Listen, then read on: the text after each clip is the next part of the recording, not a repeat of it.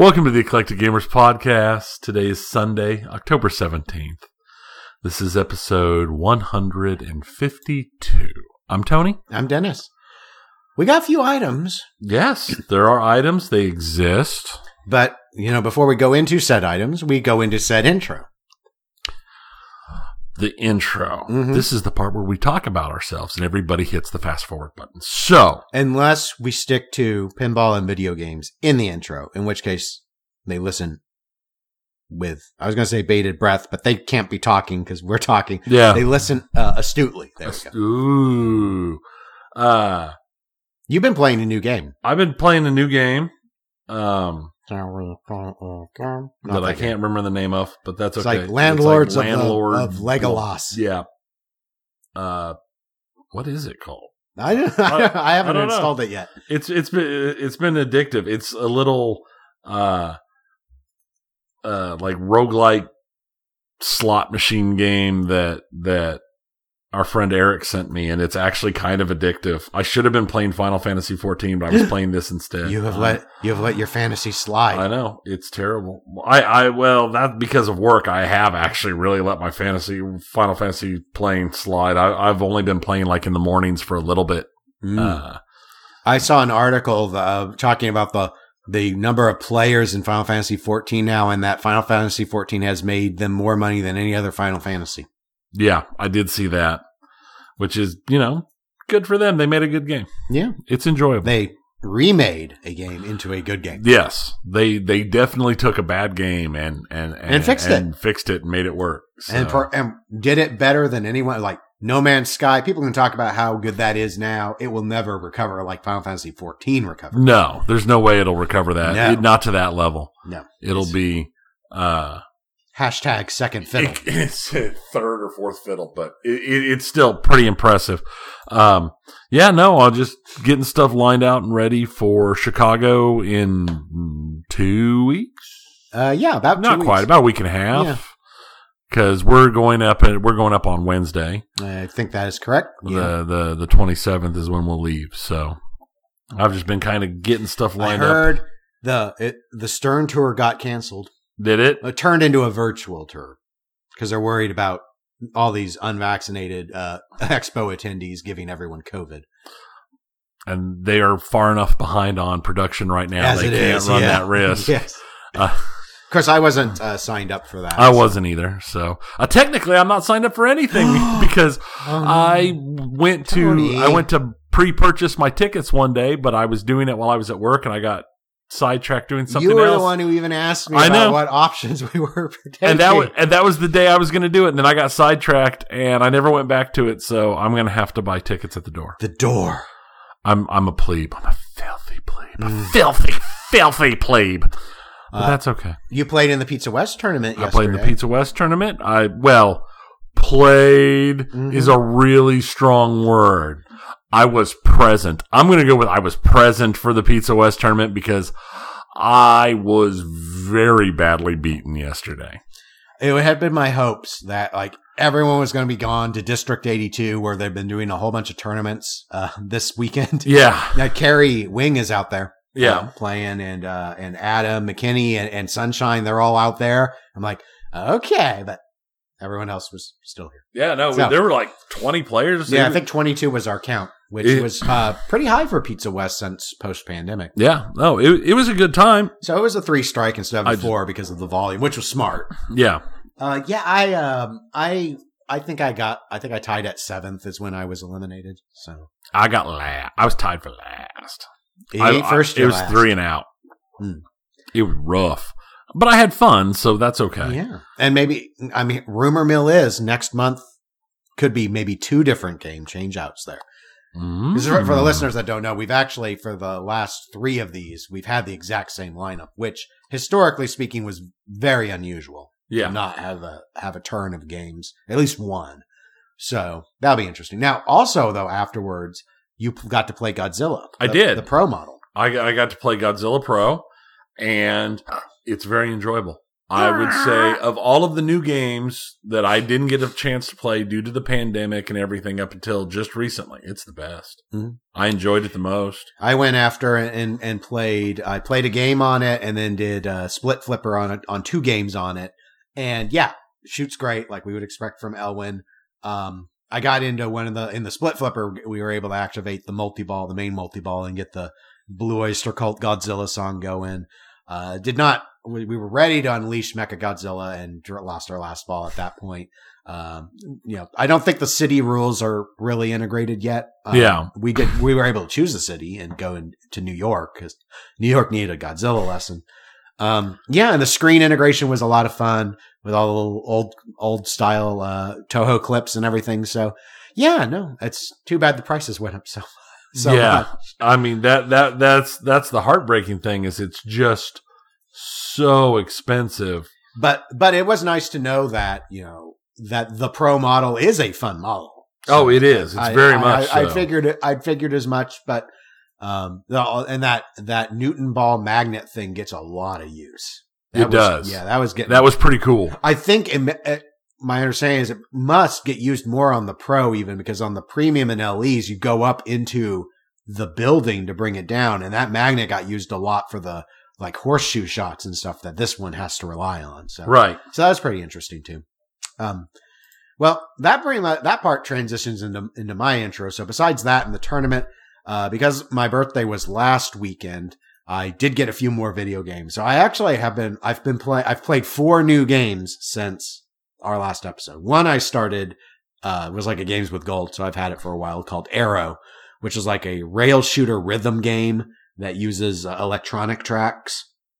So it's gotten pretty hard. I don't know when I'll go back to it, uh, but like I think I'm halfway through it, or maybe a little over halfway through it. Um, and then uh, I got about a half dozen games for my birthday, and I've started three of them. So I started a game called Observer. I added that to my list because the main character is voiced by Rutger Hauer. Um, the game setting is you're basically a detective in the future. Think Blade Runner almost, Okay. except I'm not clear that there are going to be any replicants. And your Rutger Hauer is the detective. Unfortunately, I think it's like a here, do one take. He's mumbling his lines. It's Oh, hard to hear him. I, you know, I don't know if he was really sick before he passed away or not. And, but it's giving me, um, it's reminding me of like Marlon Brando lines at the end and how he just didn't try or, Yeah. or, uh, how Orson Welles was. Um, anyway, uh, so, so I started that.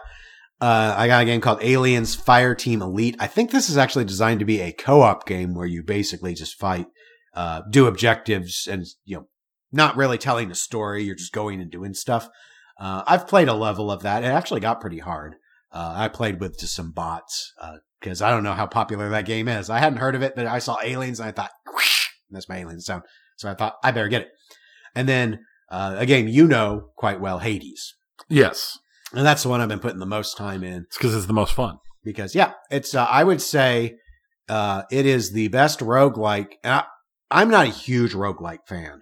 It's the best one I have played since Binding of Isaac, and I would actually say this is better than Binding of Isaac. Yes, I would. I would agree with I you. think I think they have better designed the incentives to keep trying and making it feel like you're making progress, you know, incrementally improving your character. And then the uh the voicing and the story stuff that they've got is pretty deep. I'm surprised that I'm not hearing like a bunch of repeat stuff.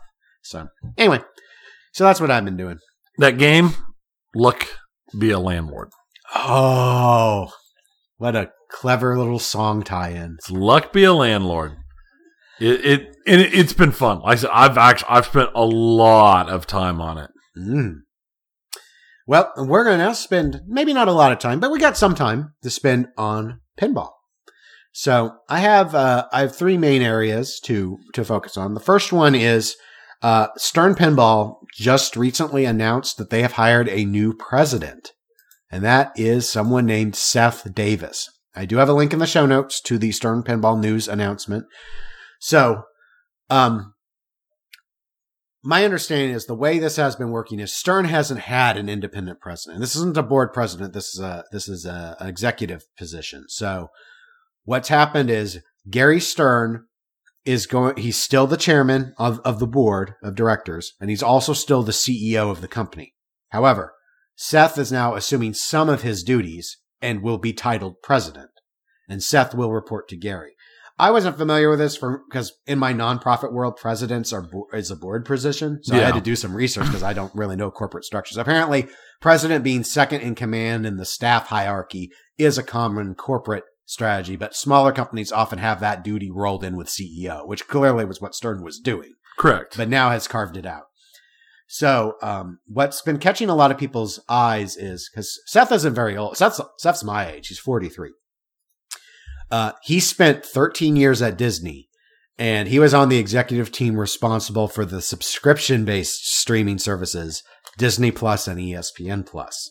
So, my question to you would be what are your thoughts on what this means for Stern Pinball? Because I'll tell you what a lot of the community thinks, and that is that maybe we'll get lucky and this just means DLC. But maybe we won't get lucky and we're going to see Raw Thrills Big Buck Hunter $40 a month subscription stuff. well, that's my fear. Or maybe it's somewhere in between. I I think if you bring in somebody who spent that many years working on one style of project, it's because you want the experience with that style of uh, system. In my opinion, so I think it's something to be afraid of.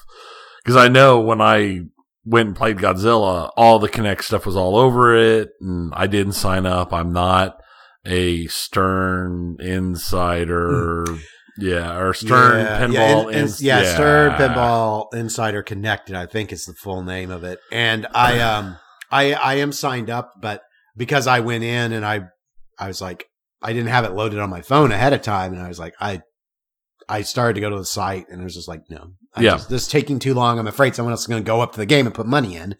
And I'm sitting there not starting it. So if anyone was waiting behind me, I wasn't sure because it's nubs, it's crowded Yeah, that I was going to look like I was being a a hole, not starting my game, but sitting there playing with my phone. So, had I thought about it, I would have had the QR code like loaded as a photo or something on my phone and ready to go. But I have. I should sign up. It make it would make sense with how much it's going to be it's going to be everywhere. around. It's But the future. and as it becomes the future, the future. and that's what they concentrate on. And then I've got to, you know, I'm I have my special icon and my my Stern Meebo that I have to create. And I have to I'll have to buy cosmetics for. Uh, in addition to the free cosmetics that'll come with my fourteen ninety nine a month subscription fee to be part of the Stern Insider thing. Mhm. And Well, it's free for now, for now, at least. until they get everything, until they get the, it, they're Currently- really, I, it's a charging to be able to uh, for the players. I personally think would be a tremendous mistake. I think you'll just see a huge fall off in use because to a lot of people, who cares? Because you'll always you'll always need the option if you're going to operate to allow people to play without signing in. So right. so where I think they may try and make their money would be on the operators, but they have to make it a big enough incentive that the operators think is worth the money. And currently it's not there yet. So maybe in the future. Well, then ma- ma- maybe if they make it so if you're you're the special Stern Insider, you can scan your QR code and you can just key up games and play, and then they'll reimburse the operators at a later date for the play time, and it just goes onto your Stern account. Well, but, but some of the stuff, yeah, some of the stuff that people have been wondering about, and maybe with with Seth coming on board is, are they going to maybe one of the things some people have asked about is different way, like being able to start particular modes as a game and say, hey, that's going to be a like an added rule, you know, rule thing, and it's going to be DLC, and you're going to pay for it if you want to do it. If you want to put it on your home game, or if the operator for some reason was put on the operator game. So there's some of that stuff. Um, and I, you know, I don't know. It, again, I, I point to Raw Thrills because I know that they do this for Big Buck Hunter. Uh, I mean, there's a whole thing though, because the tournament system's all integrated. It's like three, if you want to play in a Big Buck Hunter and have your score count to the tournament, you like drop $3 on the location. One of those dollars goes back to Raw Thrills. They also have it set up in such a way, I believe, allegedly, allegedly, that they get a share of the coin drop. The company gets a share of the coin drop. and the system keeps track of this stuff. And the operators that want to participate in this, and this has been a barrier to a lot of people in terms of not getting new big buck hunters for their home, is the only way to integrate online is to pay the subscription fee. And the subscription fee is $40 per month, which is huge.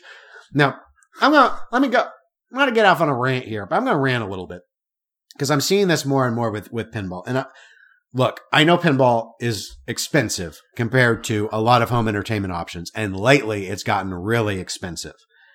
To me, and this is my curmudgeonly coming from video game perspective, this idea that you can just like charge hundreds of dollars for shareware level programming is beyond me, completely beyond me. Because here's the thing. Here's the fundamental difference. I get the argument. We can't sell to as many people. Okay, fair enough. But here's the thing. The dude sitting at home who makes a phone game has to sell it for two ninety nine, no matter, and has no knowledge if he's going to sell any copies or not. Yeah. Okay. So, and the reason I do that comparison is the program, like the rules. T- pinball's not. We talk about depth in pinball, and pinball is deeper than it has ever been before. It's not video game deep at all. But and you can tell this modern video game. Right. You can tell this by how few people are programming it. They're still pretty small teams. Those teams get tons. If those were video game programmers with one to three people working on them, those are the ones that get like the focus studies by IGN going, look at how incredible this game with no one working on it is. Cuphead was like that. Yeah. Look at how amazing Cuphead is. This is a baby team, just an itty bitty baby team. And Well, that's how they how don't know how uh, it took them years. And it's like they chuck it out there at, at 60 bucks and they hope for the best. There's no guar. They had no guaranteed money is my point. I think so. To me, the thing is you can do DLC and, I- and I would rather it be DLC than subscription. That's the first thing. Like paying for individual added, like added work for added money. We already had that debate in video games. So the DLC won and I'm fine with it winning in pinball because it's optional. And obviously a subscription would most likely remain optional too. It's just they might do better if they're selling the individual like here you're in your Stern connected account and you have your game tied to you and now you can buy these new rules and new deals. Kind of like what Multimorphic does with the, you know, you can go and you can buy the individual software packages and install them if you've got the proper play fields. right. Now, uh, I mean, the question is, at what price point can you get away with that? We know that the multimorphic stuff's a few hundred dollars usually, like a couple hundred on up. Maybe that's the sweet spot, but it depends. I, you know, with multimorphic, I can go and buy a whole new game using the existing playfield. I don't think you can charge two hundred dollars to be able to play the mini wizard modes as a separate, op- you know, as a separate option. Not quite sure that's there. if, if it was a whole new ro- rule set, but you see, that reminds me of Deeproot. And remember, they had talked about subscription service on their site.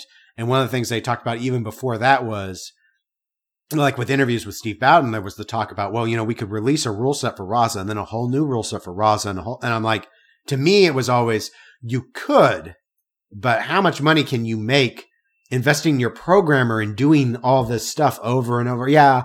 I mean, I don't, I, it didn't make any sense to me. Like, people don't take video games and redo the rule sets. Right. How many and how many people playing pinball are going to want to not ever really quite know what rule set they have when they sit down to a pinball machine? So, and that's where like having dramatically different rules, I just don't think there's a market for that. At that point, I think people would be like, yeah, but I'd rather have dramatically different rules and a dramatically different layout at the same time. And just have, you know, what we call a new game. Yeah, what we in the industry call a game. So- Yeah. So, I You don't know. Just something Um, something simple. My my guess here, uh, you know, tying it back to Seth Davis is, and this is you know my total guess. So obviously Gary, he's in his seventies. He had already stepped back some stuff before this, so he's going to be continuing to step back. My my thought is, this is to train Seth up to become the CEO. Be This is this. So they I created the president position. I bet once Gary decides he's not going to be, and my next guess is Gary will give up CEO next and stay chairman of the board, and Seth will become CEO. The president position will be eliminated. Alternatively, they could keep the president position and just constantly kind of use that as a sort of a succession planning thing. I know some people are upset that Gomez, George Gomez, wasn't made president. There's no reason to be upset about that because we have no idea if he wanted it. Yeah. So I think some people were just surprised they weren't trying to promote from within. And it's like, well, but who? Yeah, and you have to factor in if they want it or not. I know people like I know computer programmers who either tried or know that they don't want to do management. They want to stay making code. They don't want to be bossing people around. George Gomez might like working with the design teams and not want to do all the other sales and you know going out to all these shows and ever you know who knows. So some people I think immediately jump to that. Oh, going outside and hiring Seth is a slight to everyone at Stern, and it's like you. I, I don't know enough to be able to claim that. Right. I mean, they could have just simply wanted an administration specialist, which is something they don't really Mhm. have at Stern. So, so well we'll just have to see. But yeah, I um, my, my main thought is that yeah, this is mostly succession planning work. It is possible, given Seth's background, that they're bringing him in because of the the connected, and maybe that does mean subscription stuff like Disney Plus. But we will have to wait and see. Have to see what happens. Uh, next topic, but still sticking in the realm of Stern, is they've announced a new pinball machine. Yay! This happened this last week. yeah. So Jurassic Park pin, because it's one of the pins, which is confusing to say, but Yeah. so for for those that are not familiar, the pins are the home version games, or I think on the Stern website it calls them affordable home games. And then you can like there's a Star Wars version. right. There's now this Jurassic Park version. And they've done pins for a while of, of varying approaches. So if you go way back to like the Transformers pin and stuff, they were much more toy like and smaller.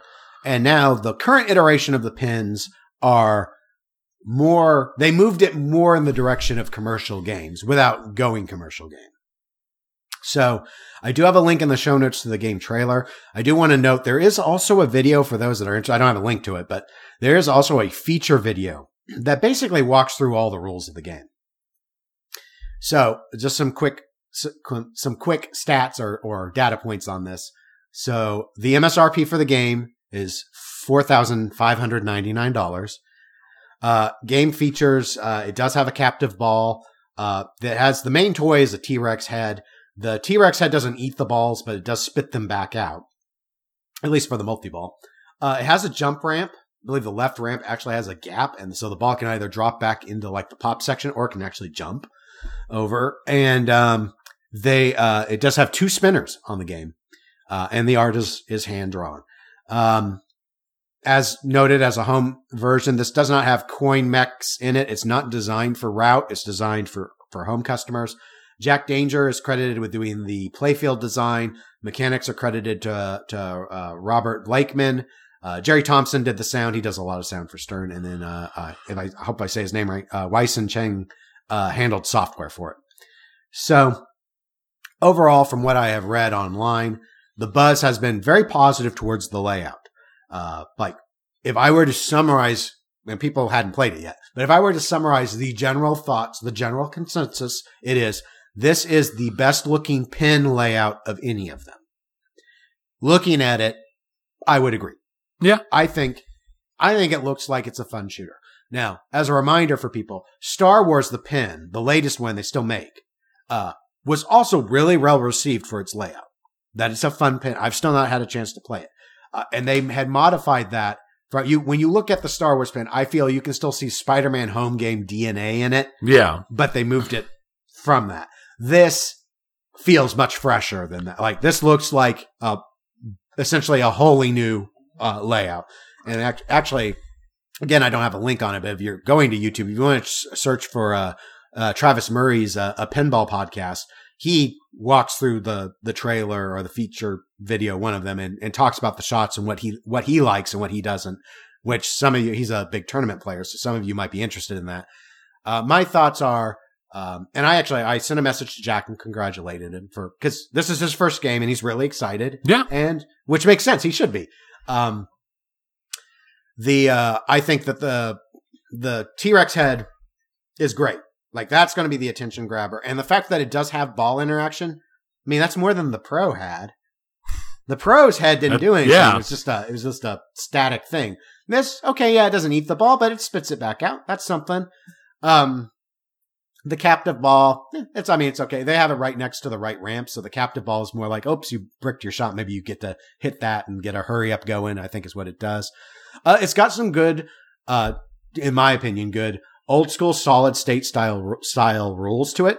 So uh, in terms of how some of the scoring works, like getting temporary multiplier to the playfield and things like that. Um, and fan layout, but again, for these home style pins, I think doing a fan layout makes a lot of sense. You play it safe. Fan layouts almost always shoot well. And again, we need to remember that this, this pin being a the pin is targeting a different group than what we would be classified as. Like, right. Collectors, pinball collectors don't normally look at pins. There are exceptions, but they don't normally look at the pin line because it's home grade. It's the playfield and cabinet are MDF. That bothers some people. Um, you know, size wise, it's essentially the dimension, playfield dimensions, I believe, are, are standard to any other playfield Stern would do. But the rules, like, I don't expect there to be other, unless there's a bug. I don't expect there to be any code updates because you wouldn't expect a home person Right. to do code updates. There's no Stern Insider connected integration to this.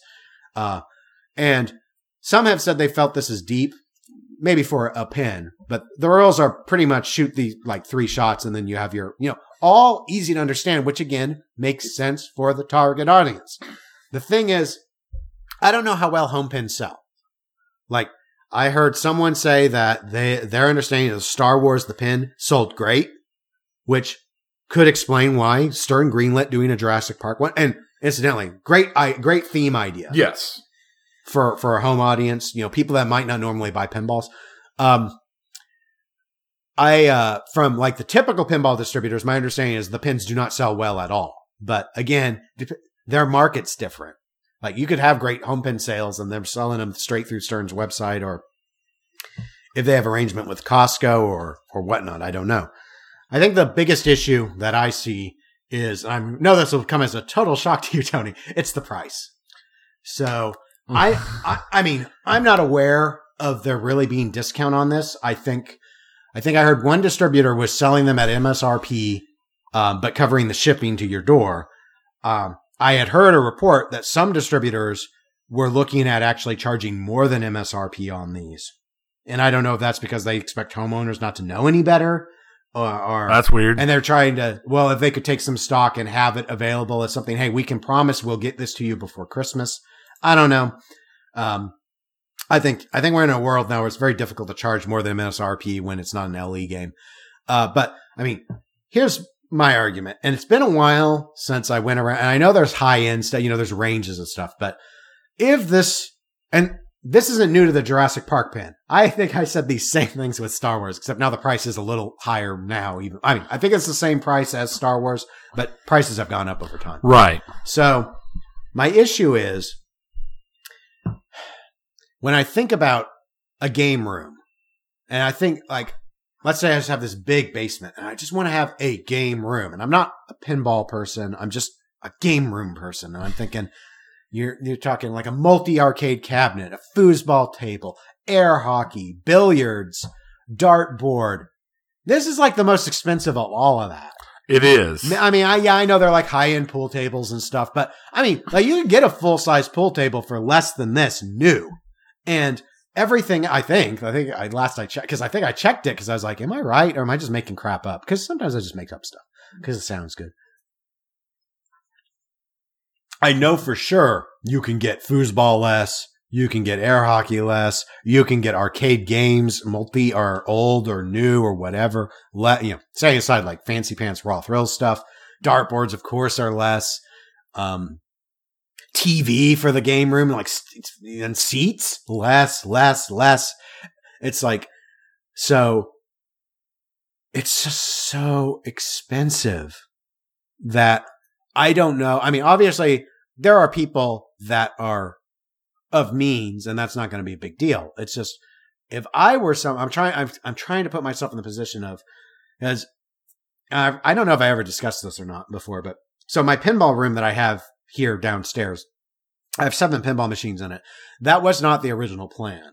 When I cleaned out that room and repainted it, my plan was to make it a game room and I was going to have a mix of stuff. So at the time I owned like three or four pinball machines, but my thought was, well, I could put in an, uh, a multicade. I could have like the virtual pin in there, maybe one or two other pinball machines. I was going to have a TV down there with a couch and an air hockey table. Now, dimensionally, that did not all work out well. No. But, and I did, never got all that in there. And then ultimately I decided pinball was fun enough to just have it be all pinball. And most of that other stuff is now either sold or in the garage. I had a poker table. That's also less, you know, one of those where you could flip it over and, and play cards. That's in the garage now. Um, so my point is that this is just, I mean, and part of it, it, it's hard for me because I've been in pinball so hard, uh, so long. I bought my first new in-box game in 2015. It was $200 more than this to my door. Yeah. And again, some of this is just how pricey. I mean, we already talked about on the, uh, when we talked about Godzilla on the prior episode, just about how much more. I mean, they raised it $700. And back when I bought my Star Trek, I was like, in my mind, I was like, I don't think I'll ever pay over $5,000 for a pinball machine. And now it's like, if you want something new, you will. I mean, like, yeah, that's a requirement like, I mean, I, I, have before. My TNA was more, but but that's the only one I ever went that high on, and and it's like, so I just I don't know. In fact, on Pinside, I saw some of the discussion about this was oriented around the well, you know, there is almost a two thousand dollar difference now. That's another thing to remember.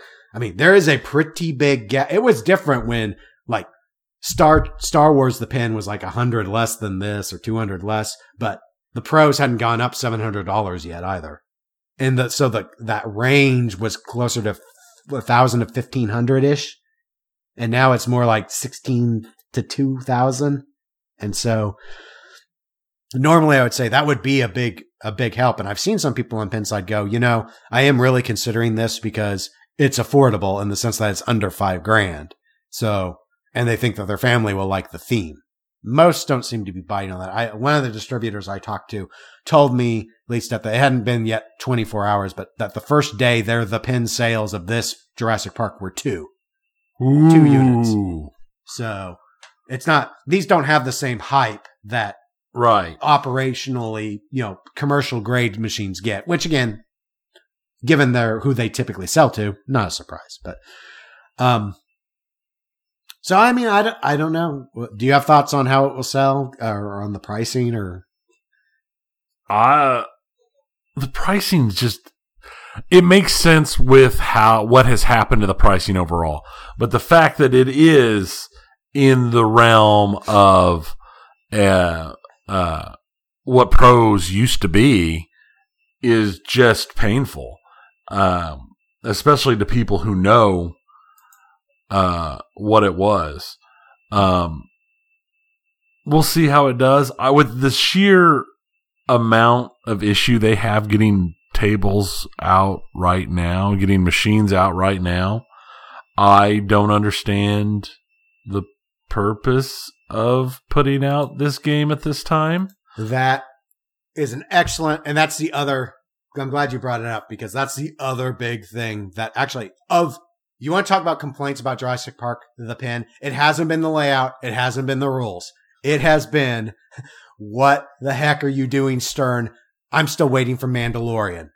That's yeah. what it's been. It's like, why would you do this when you are so far behind? And, and it's extra, I guess it's extra salty with this, Tony, because there are people that are Uh, as, as unfair as it may be going, what? This is a toy. Why are you not prioritizing the real pins? The, the real, real pins, pins, that that you are that you are supposed to be making. Like you come out with this and you're already so far behind and I I get it because like I mean, I understand that some of their production decisions may be, hey, we have these parts so we're able to do Deadpools and we and we're missing this other part so we can't do Mandalorian right now. So I guess there's some world where they have the stuff that they can do Jurassic Park pin and not be able to do Godzillas and Mandos or whatever. I don't know. It's all weird because they're so far they're so far behind. And I, I did hear an interview on Final Round, uh, pinball podcast with Zach Sharp, who does marketing at Stern. And he sort of acknowledged the, it sounded like the main issue with why do the pins keep coming out has in part been different parts come in at different times. We're able to keep building certain machines when we can't build other ones that might be a higher priority, coupled with what I had, you know, I think a lot of people had suspected was licensure agreements. Like we have timelines on the licensure agreement. So there's still this need to announce and release so that we can have our production time be what it is. I wonder with seeing the, this and the reaction and just, just how far behind they are. I'd like to know your thoughts. Do you think Stern's strategy is that they think eventually they're just going to catch up to these like thousands and thousands of orders and and just keep doing what they're doing or have they already taken steps to maybe slow up on license acquisition so that eventually they'll slow on the releases where there's not that pressure in order to make sure they're catching up on everything they've already done and then start to resume like the three cornerstone cycle? I think that's a very real possibility. I also it, it crossed my mind while we're sitting here talking about it um, am wondering if the pen isn't, if they weren't able to get more, call it local, locally sourced or easier to locate parts for it. So it's something that can be put together even when they can't hmm. get the stu- stuff. So it's something to keep a line going. Right, right. No matter what. I mean, if, I mean, using MDF, using, yeah, that that might be a good example. I, I, I mean, if they can, if the the mechanics are something that can be sourced without having to have their, it might just be something that can sure. be thrown together. Sure, and may, maybe the because um, I don't, who knows what the like if the delays are on getting plywood, but maybe there's plenty of MDF because right. it's used for less stuff. And I sure, possibly most of the components are the identical to what are used on the main games, like you know pop bumper right. and stuff. So, but you would think there that line would be that component that, line since it's so standardized. There should be like they've got bags of them everywhere. Right, right, and th- that might not be the shortage. I, the shortage just could be like the particular toys, and maybe they're using a different toy builder to make the T Rex head here versus the toy builder who makes the static, not moving baby Yoda. I don't know. Yeah, that's just but hmm. regardless, people are pissed. Just like they were pissed when Godzilla got announced if they were waiting for something else. Right. But Godzilla makes to me I, more sense because it's a full up machine. Right, right. Now, I I would be less pissed about this, about uh, this game, because I don't think, I, regardless of what I've heard, I don't think it sells that many compared to what they've been selling on the operator grade side. Just right. because most collectors, if it doesn't have a coin door uh, with coin mechs, it's not a real pinball. And I just think it's just a weird. It, well, okay. I mean, it's like the well because it's uh, again. I just think that's the roots of the the game. The game was meant to be operated. Um, it's been a criticism of other. Yeah, well, it doesn't even have a real coin door. I mean, that's it's a, just a criticism people have, and I almost think it's a somewhat arbitrary threshold. Uh, some of it could be the sizing, uh, the OCD types. You know, Zach Meny, for example, he's really obsessive in my view about wanting games. Like, I think he organizes his rooms so that all the lineups are such so that the games are all the same level and match. So this is a weird shape. Well, no, so not a weird shape. It's different size. Right. In fact, one of the TPN members that I know is has ordered this Jurassic Park pin. It's also been trying to source a cabinet because they want to swap it and put it in a full size cabinet. And I don't think it's OCD in their case. I think it's a just because project. They want to see if they can do it because the uh, playfield's okay. regular, regular full size Stern playfield. So yeah, uh, interesting. So anyway, uh, but congratulations to Jack. I I hope there'll be some at Expo so I could get a chance to play it. Yeah, no, that that's because, hopeful because it'll never be routed. So my only real hope to play it is at a show. But I, I mean, you're not buying one. You know, unlike a lot of collectors, I could see myself getting a pin style pin, but not at 4600. Right. See, and to me, that's it. I almost wonder if it's not partially them trying to get something back in at that old pro price point. Uh, and that could part of their logic could be, hey, this will this will resonate with the Dennises of the world that remember that you know have the member berries of Pepperidge Farm style, and remember five years ago, six years ago, getting games pros at this price. Uh, could work, but uh, you know there are other things like I don't know how easy is it to service. I know some of the stuff is top mounted because MDF Right. has issues with taking and putting screws back in and out. Um, you know, I, I, I mean, it uses spike and I'm sure it's, it, it is serviceable, which is something that the old pins had an, had an issue with. But I, you know, it's like, I just, at that, here's the other thing. The thing that people, cheapos like me always remember is I'm, my money isn't just for the new market. I can look at the used market. And even though prices have gotten way high on the used market, there's a lot of pinball I can get for under $4,600 yeah. a lot of pinball. And maybe the rules are basically the same depth, depth as Jurassic Park pin, but it's, it's full grade commercial, you know, real pinball, um, historic, you know, legacy stuff, uh, well known, easy to service style thing, you know. So, I mean, we're talking like most of the Data East stuff is all available at that price point from the 90s. Uh, I think you could get a lot of the B tier and below Williams games at or below that price. It's just, yeah, that's the competition for it. Again, for a home buyer who doesn't want to worry about old electronics and all of that or know about that, this makes more sense It than does. someone like me who would be like, you know what? For 4600, I would absolutely consider a pinball machine. But there's more than just Star Wars and Jurassic Park that's at that point at this stage that I could. I mean, heck, I just got an email from Pinside, an automated email on Friday. Someone was selling a Lethal Weapon 3 for $2,600. Everybody dance now? Oh, yeah. I'm just saying, there's a lot when you're willing Yeah. to consider used, and most collectors will. So, so uh, yeah, I don't know. Uh, last pinball topic I have, just a quick one. Uh, Jersey Jack Pinball. Um, we talked about, I believe on the, it was the last episode we talked about that they had achievements released uh, via the Scorbit platform, which they have integrated into their games at this point uh, for Wonka. And I was all like, why didn't they do GNR? Well, here are the achievements of GNR. so I guess There you go. Guess, guess. Thank you for listening. Thank you for being a friend. They're like, oh man, he's so smart. Why didn't we do that? No, they're all like, "Oh, Dennis wants it. Let us give him what he wants." Um, I don't know if that's going to change my opinion of GNR, but I think it's smart that they got achievements added to that game as well. So, kudos to Jersey Jack. Now, Tony, we can go into video games. Are we going to open with something happy, like optimistic?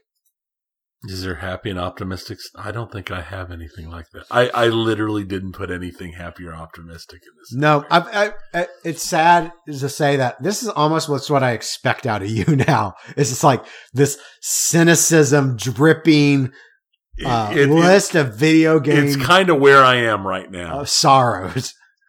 I see things that spark joy, and I'm just like, no. You're like that person. I was like, does this bring you joy? You pick up an object. You're like, does this bring me joy? Yes. Trash. Exactly. That's where I'm sitting right now.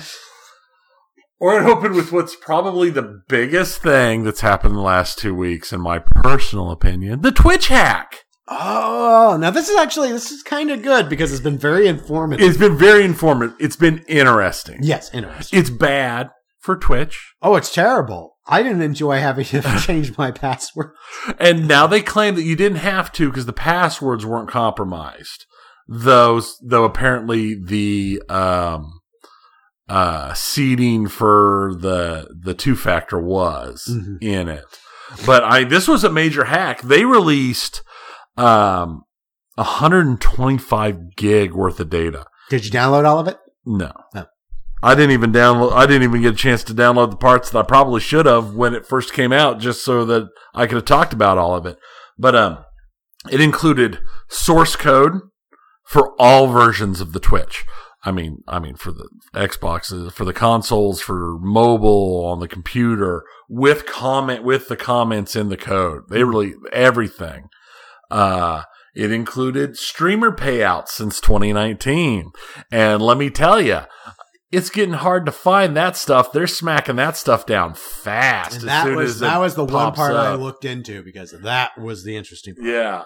Uh, they've had information in there on Amazon's competitor for Steam that has not been released yet. Uh, all of their internal security tools were in there. Uh, a lot of their internal services were in there. Uh, it's pretty impressive. Um, I think the big thing for most people is going to be the streamer payouts Oh yeah. uh, from an Oh, yeah. entrance level. Um, number one Your favorite. is my well, yeah, it's someone I watch. It's one of my one of my comments. It's Critical Role. Uh, they made nine point six million dollars between August of nineteen and October of twenty one. And that's remember that doesn't include biddies. No. That doesn't include donations. That doesn't include merch. That doesn't include Patreons or anything else. It might include bits actually. I thought they said it did. I'd, have, to, I'd have to go look back. back I'd have to go back and check and see what the columns and the data were. because I thought it was just subscription payouts. Uh, but it could it, it could include bits. Uh, I'm not I'm No, not positive. and actually, I looked at something. I think I looked at something on Critical Role, and not all of their columns had numbers. So maybe in their case, they, it wasn't there and, and it, it's possible. Uh, because And- almost all of theirs was subs. yes, 'Cause- Like they didn't have very much on ad revenue, if I remember. they don't run ads. Oh, well, that would explain why I didn't see anything. Yeah. Uh, I don't actually watch Critical Role on Twitch. I watch it on YouTube. And that should be a thing that shows how, just how big Critical Role is. The fact that they simultaneously stream on Twitch and YouTube when they put out a new show live. It is available on both. Oh, they have At the- permission to do that. Yeah, that's how big they are. Their only rule is all of the, all of the, uh, the YouTube stream doesn't have chat or comments Mm. when, Okay. when, when, when it's being shown live, which is fine because I don't want to watch chat. That's why when I, when, when I actually watch it live, I watch it on YouTube because I hate Twitch chat. Uh, so, uh, and then number two, XQC God. is number two. I guess. Uh, I guess. Uh, well, you know, I've seen some of this in pinball too, so I shouldn't be surprised at just how far toxicity can get you. Apparently, 8.4 million. And just to roll it round out the top three, Summit was number three at 5.8 million. So there was a quite a drop off there. Mhm. Uh, some of the interesting, other interesting things I saw was, um, considering all of the complaints and stuff that has been online over the years about, uh, let's call them, what is a nice word to use for our current thing? Uh, uh, skin showing streamers uh, of the female variety, the ones who are playing the the the the Maxim and FHM uh, Laddie Mag style stuff, uh, they weren't in the tops. I think you had to go down into like the twenties or thirties to find. There's no money in flesh anymore. Um, but it, it it's. I think it's painful for Twitch to have had this information out. Why? Uh, more because it lets so much of their internals are out from the re- people I've seen and the reports coming from the comments in the source code. Uh, there's been a lot of stuff learned about not just this, but other hacks Hmm. that have been that have been learned from comments the, about stuff in the source codes. Okay. Okay, so you meant broadly. I thought maybe you were meaning that you thought that the financial Oh. I, I don't. I, I work for a government. The financials Well, being and- known and- and doesn't. that's where, yeah, and that's where that, I, that that's where it's interesting to me. What if I think I don't think there's going to be any real big, real big change ups, quote unquote. There might be some people that will look at some of the. I'm I'm sure there are a lot of naive Twitch watchers that had no idea that it was this volume of. I, for example, I could see some people going. I'm not going to give my Twitch Prime to Critical Role anymore. They don't need it. Yeah. Let me give it to someone else who's not making over a million dollars a year. Right. Yeah, I which can is what I do. Right. I could see I could see that. I could see some people going, I had no idea that XQC was pulling millions of dollars a year. Maybe I'll support a different streamer of mine instead because they're not making nearly as much money. Yeah, because I've always used my Prime sub to support smaller streamers Mm-hmm. that I watch because I watch a lot of niche streamers. Now, to be fair, it turns out one of the streamers that I watch that I have supported. I mean, I never thought he was a niche streamer. He had way too many subscribers for that, but he's still like 25 or 26. Admiral Bahroo, and I've I've thrown Twitch w- to him when uh I was watching his satisfactory streams like daily for a while when he was doing them, so I'd thrown my Prime to him at that time because I kind of move it around. But no, I don't think there'll be any major repercussions from that. Yeah, unless unless unless some big and I hadn't read anyone that's noted this, so I don't think it's been an issue. But it'd be like unless there was some big streamer that was like feigning they weren't getting a lot of money in than they were. Yeah, I've not I've not heard of anybody. Most just don't like talk that. about it. Yeah, but I mean, you know, again, coming from I I'd been governmental for like 16 years, and we were just I, it was a standard. You knew how much everyone made. Yeah, it's just it's just known. It's just it's out there. It's it's it's. So to me, it's nothing. I that So, doesn't how many millions does pinball make, Tony? not a lot. Not a lot. I, uh, not a lot. Yeah, I saw. I, I've seen a lot of the bigger pinball streamers. Most of the pinball streamers make under five hundred a month. Even yeah, the largest, other than Dead Flip. And I, I will say that was pulling less than I thought it was. yeah. I just because I know a lot of pinball people have sort of rallied behind Dead Flip as the first and, and just give them a lot of subs. But I could see why it would be interesting to, or maybe thinking about doing a let's design pinball machines. You'd make more money. Yeah, and I mean, that's the thing is some of these. I mean, some of these people like just insane amounts of money, but then also some of them when you. Uh, like I saw a thing talking about Critical Role, they made you know nine point six million dollars, but when you factor in the size of their company, uh, where they're based, their their level of production and everything they do, Twitch basically pays for like their rent and their salaries for their employees. Hmm. Is the has been what a lot of the uh, um, estimates have been because they use full up, high grade movie quality equipment with you know cameramen and sound crews and and their their staff they've got a staff of like 50 and and you know none of them are making below union scale for uh their positions. So they that alone over 3 years would eat would eat most of that money combined with renting a large space in LA because that's where they're based out of. So it's in it's just interesting because not everybody's just you know making games in mommy and daddy's basement or making do, streaming from mommy and daddy's basement. Yeah. So Yeah. I probably have been able to make more if I had used mirrorless cameras. yeah, well, yeah, because then the vampires would appear and, Mm. and you wouldn't just look like you were talking to yourself all the time.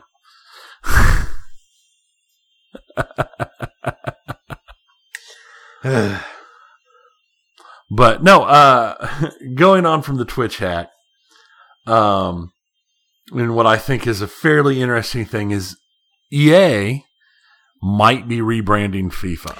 I saw a headline about this, but I didn't read the article. Oh, what it amounts to is their current deal with FIFA runs, they run four years, basically a World Cup Right. Okay. around. Makes sense. And, uh, in their, they've been negotiating for the last two years with FIFA for the next round. And FIFA wants to more than double their licensure fee, which will move the cost of using the FIFA naming rights to a billion dollars every four years. Mm. And they're also wanting to put a bunch of restrictions on what EA can do, uh, like to monetize the game outside of just general game sales because of their naming restrict, because of the naming. Oh.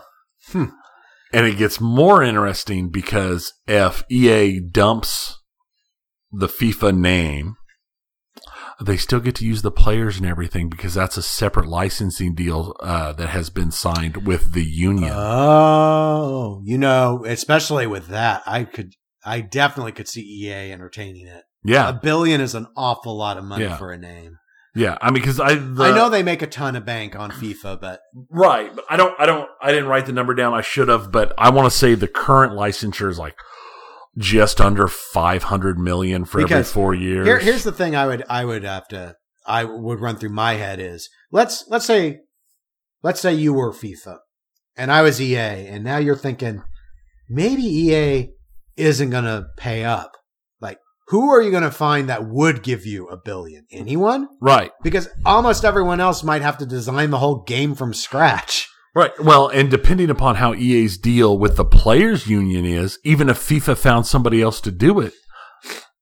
Those people might not be able to use actual players, likenesses, and names Sure. because that's a totally separate signed deal with a separate group. Ugh. That is interesting. Yeah, I because I thought it was because at first I thought a billion dollars for license for likenesses and names and all of that stuff and everything. It's like okay, I can see that with them, but knowing that those are two separate deals with two separate groups, I don't see why EA wouldn't want to just walk I away just from like- it. a bill a billion a billion. A billion dollars for four years. Four years. I mean, I wow. wow. I mean, yeah.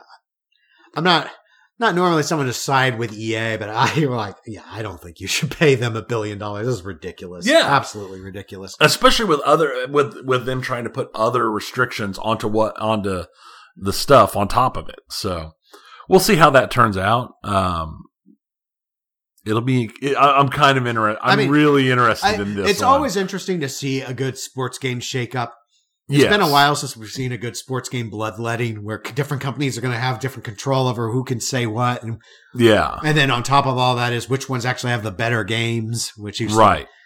be uh, you know we used to see that that sort of conflict uh what was it with the basketball games and stuff Yeah. There were like three or four different basketball games at one point in time, and yeah, it, it'll be. It'd be. I mean, I don't care that much for sports games. I used used to play some of them, but yeah I, I i don't regularly play any and the one i most commonly play actually is a sport i never watch and that's tennis Mario Tennis. It's a me. it's a me a lob no you didn't voice him right It's chris pratt now Oh, that's right. It's Chris Pratt now. Oh, I don't have. blue blue luigi don't don't bite me with your serve I, trained you i raised you like i'm your mom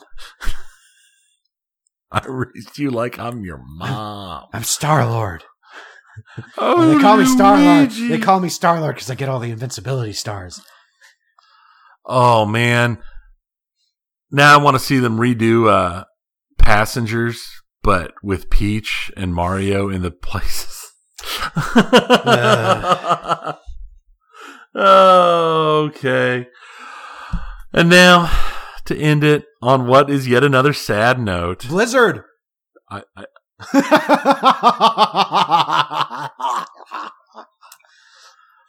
Do it. I didn't include it in the notes, but there Include is it. Blizzard Your journey news. towards the dark side would be complete. Fine, I'll leave it for last. I I wasn't going to do it. I know, You but there's been me. stuff. There's been stuff. There's been stuff. All right, what's your non non Blizzard stuff? Oh, it's your other favorite. Avengers! Avengers. Avengers!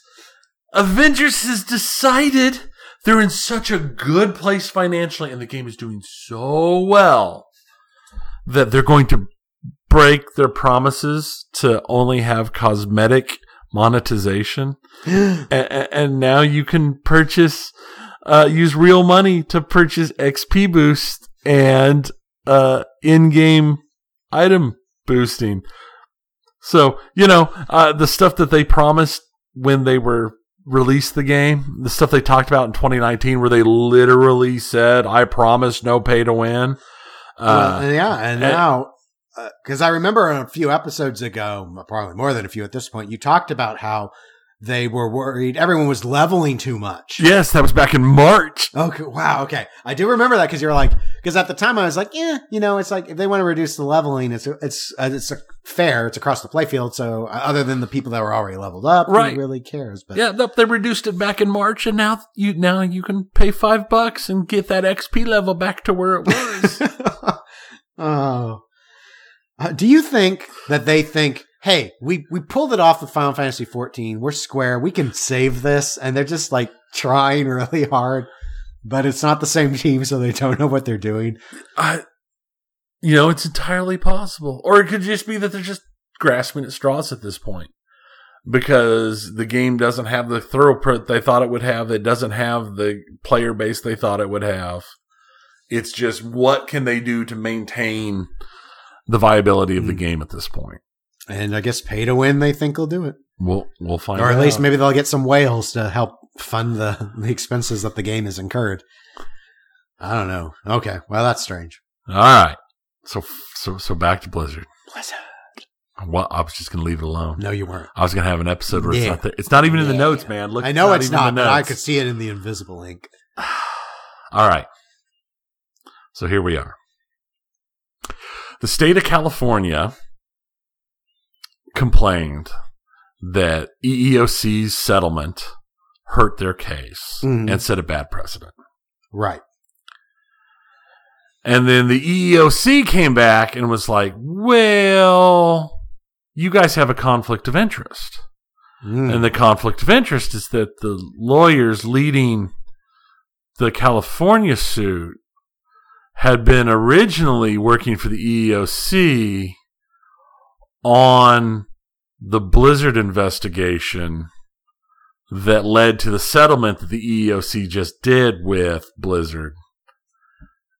And then they left and went to California and filed this suit hmm which is going to just really make things interesting once it gets to court in California. Yep. Uh, you know, I things have been all along this. I think looking really bad for Blizzard, but now I'm like, when I saw about this, I was like, ooh, oh, this one. I mean, maybe Blizzard has a point that there's that California's going more aggro than they should have because there's this agenda tied to the attorneys. Yeah, and that that is one of the claims that Blizzard has put out, and EEOC seems to be supporting that. Uh, I did think it was really weird for California to basically be telling the feds, "Hey, don't settle on this other topic yeah, because we think it's hurting us." And it's like, I, I, I, and again, I'm not an attorney. On the surface, I was confused. I'm like, why would the settlement hurt you? If any, you wanted, I guess, because they wanted more stuff to come out in the court in discovery or something, but. The settlement in and of itself is an admission that things needed to be Right. So I would have thought, if anything, it'd be like, look, even they settled the EEOC, you know, jury that look, they're they know they done wrong. They done wrong. but yeah, no, it is. It's going to be interesting. Oh yeah, I mean, things. Bli- this is it's very obvious Blizzard has done wrong. Oh, yeah. now yes. it's starting to like is did is California going Was harder than they need Yeah, to? did they have? Are they? Have they for reasons related to either whatever was going on with those attorneys and like it could be? I see it one in a couple ways. One is. Do these attorneys know something because of what they used to do, and they're now trying to to pursue it through California now that they work for California instead of letting the feds handle it? right. The other thing is, during the course of their investigation with Blizzard, do they just like have a grudge against Blizzard because of how Blizzard behaved with them when they were over with the feds? And so now they're like, we're going to take our pound of flesh. Which it very well could be because Or maybe all are of the humans. above. It's so exciting. It's so exciting. Tried to have one episode without No. Square Yeah. or Square without Blizzard, Yeah. but no, maybe next episode because next episode's due out At Expo. at Expo. Expo. Expo. TX. TX. So next episode might be a little late. Might be.